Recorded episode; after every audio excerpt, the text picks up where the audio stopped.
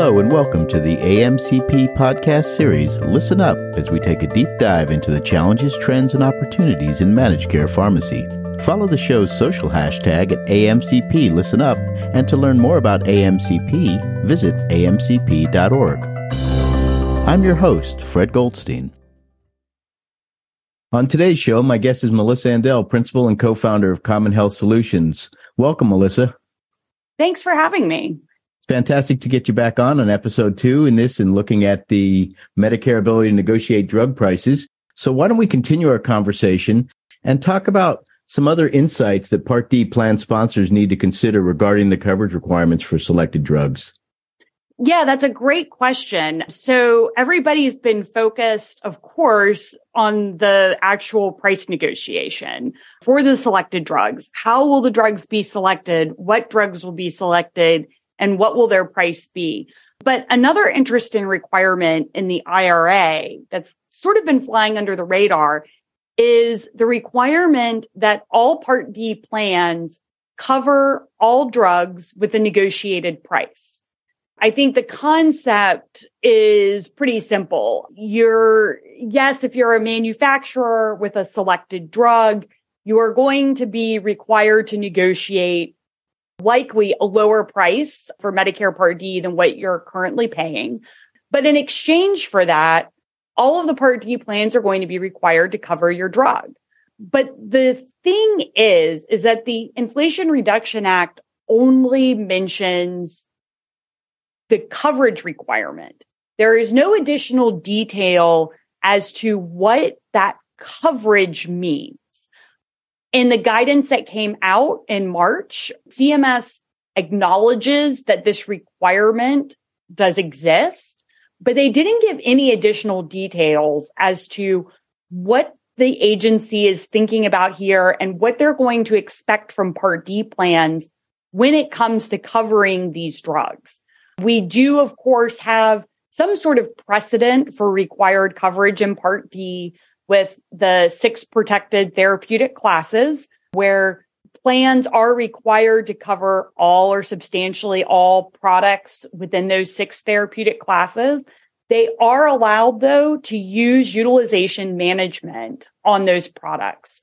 So I think there is an assumption here that plans will be able to use utilization management with these products.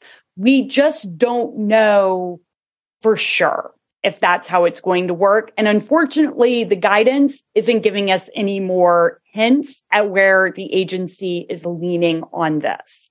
I will say for this first round of negotiation in 2026, you know, something to look at.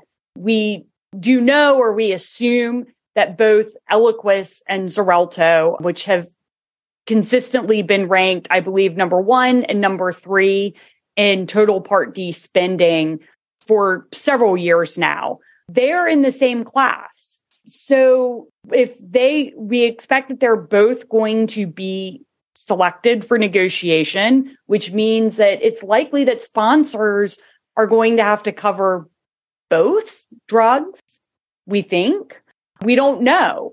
And so then I think we shift to after the negotiation and publishing of the maximum fair price, once we move to the coverage requirement, I think it's reasonable to assume that plan sponsors are going to be asking for additional rebates from the manufacturers of these products in order to somehow sort them on a formulary, place them on a formulary, prefer one over the other.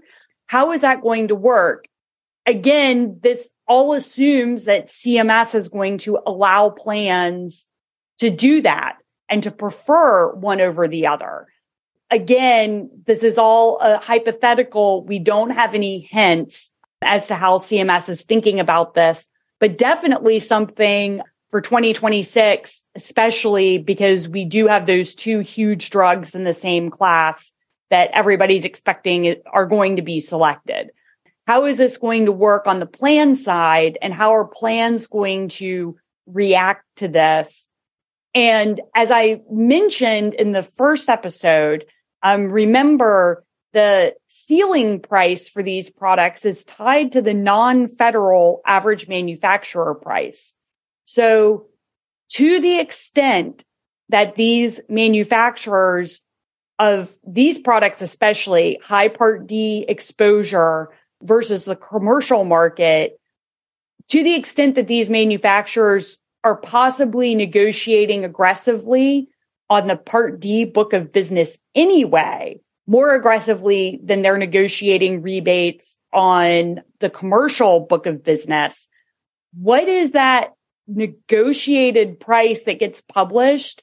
How does that compare to the net prices that the Part D plans are already paying for these products today? Is there a possibility that the published negotiated price is going to be somewhat close to the actual net price for these products today. And so are the manufacturers then going to be expected to do additional rebating on top of that in order to secure preferential formulary placement?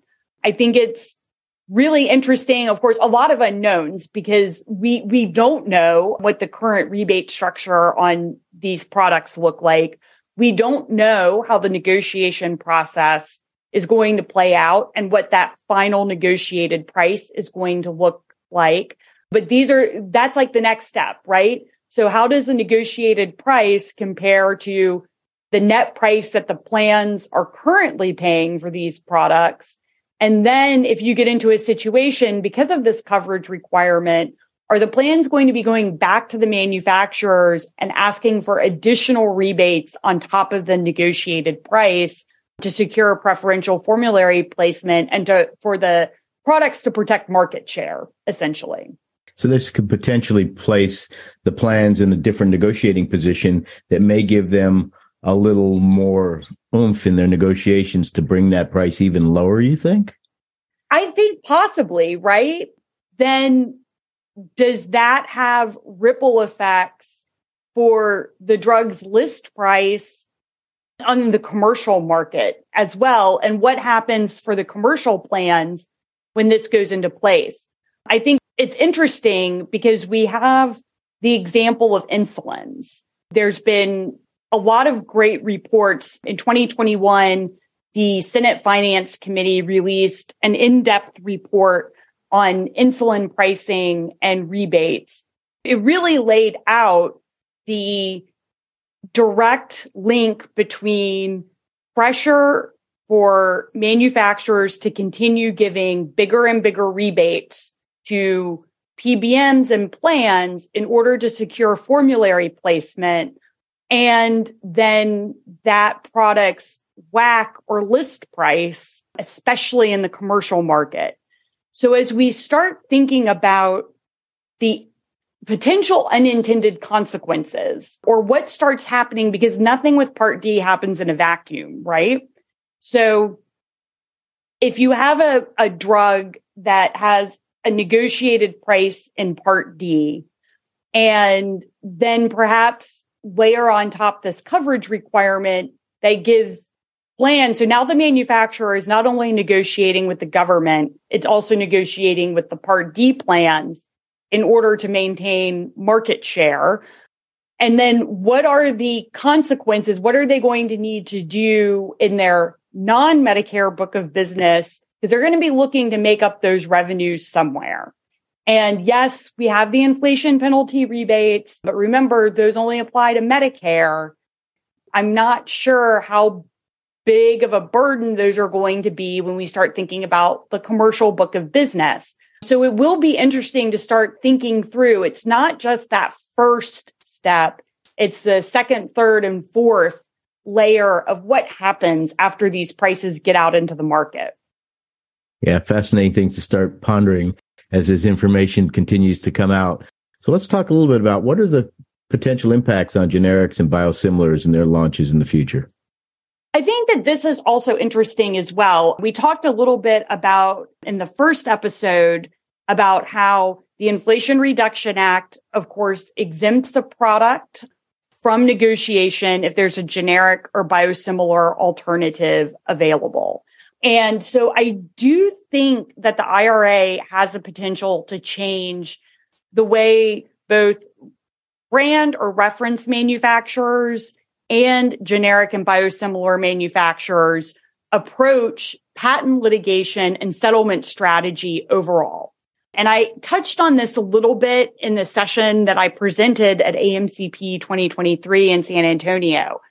But when you look at the list of the top 10 drugs by Part D spending, many of the products on those on that list are beyond the market exclusivity date, but they don't have generic or biosimilar competition. And usually the reason why is because of a patent settlement agreement that includes a delayed bio generic or biosimilar launch as part of the settlement agreement. So I do think that for a brand or reference manufacturer, I think a question becomes from here on out when they're looking forward. It looks like now you kind of have a choice. You can settle perhaps a patent settlement agreement and allow a generic or biosimilar to launch and you can compete against a generic or a biosimilar. And that is a market in which you are probably more comfortable. You have modeling to account for that market. It's a little bit more predictable, most likely. Your alternative pathway is to not reach a settlement with a generic or biosimilar. And then that puts you on the road to government negotiation. So I think the first decision point or first potential decision point for a brand or reference manufacturer is would I rather compete against a generic or biosimilar in the free market? Or would I rather compete or go with the government and end up having a negotiated price for my product, but maybe a little bit longer market protection? And it's likely that that answer that manufacturers won't be able to answer that question until we start to see what these negotiated prices look like.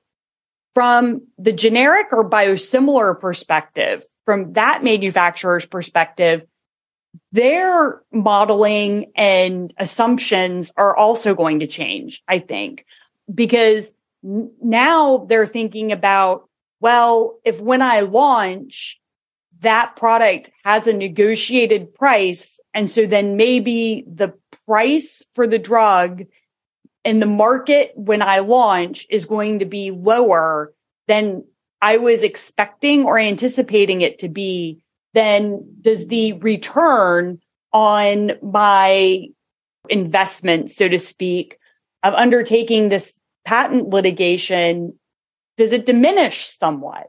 If that price ceiling is lower than what you thought it was otherwise going to be in a unregulated market, then is there sort of a smaller piece of the pie than available? And I don't think that that's going to influence necessarily your first or second or third manufacturers from getting into a, a market. But I do wonder if it does act as a disincentive for maybe the fourth, fifth, or sixth manufacturers from getting into that market. Does it damper the market just enough that maybe on the margins, instead of four or five options, we have three or four. And we do know that where we really start to see the prices drop for generic drugs, the prices that we typically associate in a generic drug market, those price drops happen when we get to about six manufacturers. That's kind of the magic number. That's where we get those 90% price cuts. And so one of the things I'm going to be looking for is does the IRA sort of push that number down? And now maybe instead of six or seven, like I was saying, we get four or five. These are very valuable molecules. So we're, we know we're going to get one or two and three, but it's those subsequent market entrants that I'm curious about. The guidance also talks about the Inflation Reduction Act does allow CMS to exclude a biologic from negotiation if they think that there is a high likelihood that a biosimilar will launch in the next two years. And high likelihood is the standard included in the statute. And it's up to CMS to determine what high likelihood means. And in the guidance, CMS is proposing that they will not consider a delay request from a biosimilar manufacturer. So the onus is on the biosimilar manufacturer to initiate a delay request under this exception process. And CMS is proposing that if a manufacturer is still in active litigation at the time that the delay request is submitted, that CMS will not consider that a high likelihood that that litigation will be resolved and the biosimilar will be able to launch in the next two years. And why that's important is because of the timing of the delay request. If we back up, you know, the calendar that you spoke about at the beginning of the first episode, for 2026, the delay requests for biosimilars need to be in, I believe, by mid May of this year. So we're talking about for 2026, if you're a biosimilar in May of 2023 and you are still in active litigation, CMS is proposing that they will not consider your request for a delay. If that ends up being final, I will say this it, technically this guidance is still proposed. So if that ends up being the way that CMS approaches this, another thing to think about with respect to biologics is that it really puts the reference manufacturer then in the driver's seat with these patent challenges because then they may or may not have an incentive to sort of drag out the patent litigation so that it's still active when those delay requests would be required. And is that going to be enough to prevent a biosimilar from launching or from being successful in requesting a delay? Now, that also is predicated on the fact that the reference manufacturer has decided that they would rather go with government negotiation over biosimilar competition. So we'll see. And then when we think about all of the decisions that manufacturers in the generic and biosimilar market have to make when doing, of course, at risk launches. In the past, we've had several biosimilar manufacturers that have launched their products while litigation has been ongoing. So from a biosimilar manufacturer, if that's not enough to delay your negotiation, how is that further impacting your decision and your strategy with respect to the patent settlement agreements and what you're willing to challenge in court? And so I do think there is a potential for this to sort of change the paradigm a little bit in the generic and biosimilar world. And, you know, as you know, you can't selectively launch a generic or biosimilar in just a commercial market. You launch it in the country as a whole.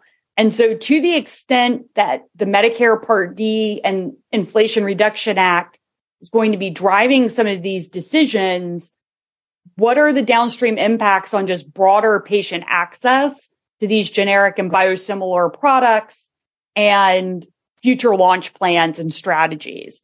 Again, you know, I don't think anything is set in stone, but these are just things I challenge people to start thinking about these potential implications of the legislation as well as the guidance that has come out and how there can be further downstream impacts that go beyond Medicare Part D and just the 10 selected drugs, um, for example. Well, thank you so much, Melissa, for joining us. Fantastic insights, a lot to think about. And we're just going to have to keep monitoring this and keep up with it. Really appreciate you coming on the show. Thanks again for having me.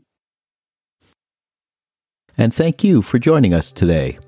If you like this show, you can find all our episodes at amcp.org slash podcast on our show page at healthcarenowradio.com or on your favorite listening platform by searching Healthcare Now Radio.